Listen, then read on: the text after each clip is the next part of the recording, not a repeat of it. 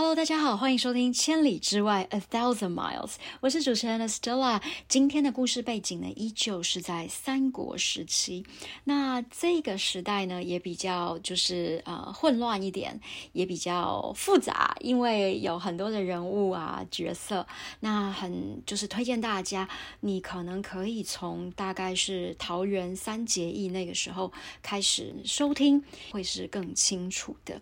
好，那么今天的故事是空城。记空城计的主角是我们帅气到不行的诸葛亮。大家觉得他帅，我在想，可能是因为那个赤壁里面的诸葛亮这个角色呢，是由金城武来扮演，所以呢，就他把这个角色发挥到了极致了。好，今天的故事呢，依旧相当的精彩，由我们中文课的宋老师来说给大家听。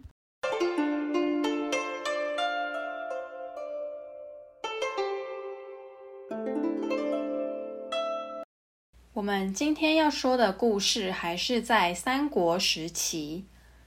这次的故事叫做《空城计》。空城计，今天的故事主角是我们之前说过的诸葛亮。大家还记得诸葛亮是谁吗？诸葛亮是刘备三顾茅庐才请出来帮刘备做事的那个人。想知道三顾茅庐还有初出茅庐的故事，请先去听一听第十二集跟第十三集哟。这次的故事还有一个主角叫做司马懿，司马懿是曹操的人。我们一起来听听看司马懿跟诸葛亮的精彩故事吧。有一次。曹操听说现在刘备跟诸葛亮在西城这个地方，而且他们现在有的士兵很少，只有一万个人，就派司马懿带了十五万大军去打刘备。刘备知道之后，当然很紧张啊，因为他现在真的只有一万个士兵。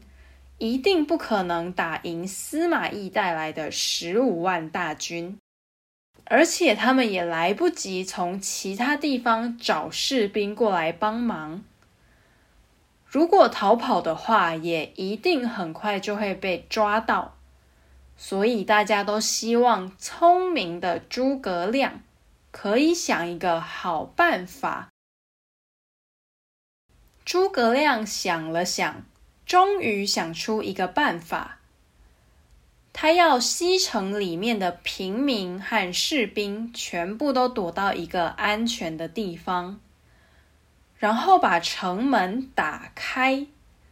诸葛亮自己呢，则是在一个高高的城墙上弹琴，等司马懿他们过来。司马懿来了之后，吓了一大跳。他本来以为诸葛亮他们会因为士兵不够，把门都关得紧紧的。看到现在的西城门全部打开，没有士兵，而且只有一个老人在门口扫地。这时候，诸葛亮开始在城墙上面弹琴。这一下，司马懿跟他的士兵。都不知道发生了什么事情。司马懿早就知道诸葛亮很聪明，但是他觉得诸葛亮敢把门直接打开，一定是因为城里面有很多士兵，所以司马懿就带着十五万大军走了。司马懿走了之后。诸葛亮说：“等会儿司马懿一定会再带着军队回来，所以就赶快带着百姓离开西城了。等到司马懿回来西城之后，看到只剩下一个空空的城，才知道自己被诸葛亮骗了。这就是有名的空城计。”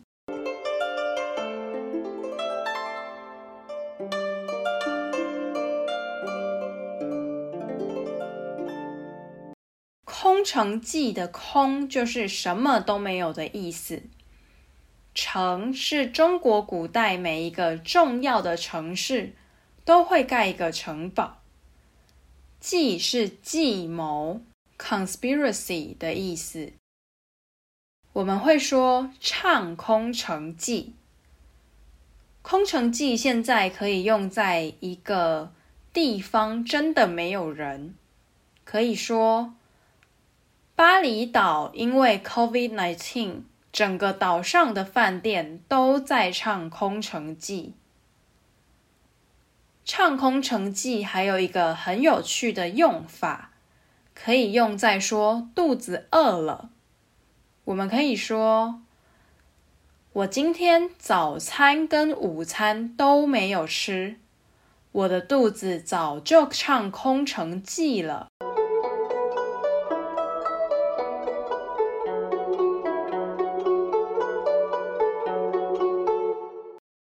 以上是今天的节目内容，你都学会了吗？喜欢中国历史、成语故事的话，可以追踪 Mandarin X 中文课。本节目内容来自可考的网络资讯以及中文课专业教学团队编写著作，希望你喜欢。我们下次见。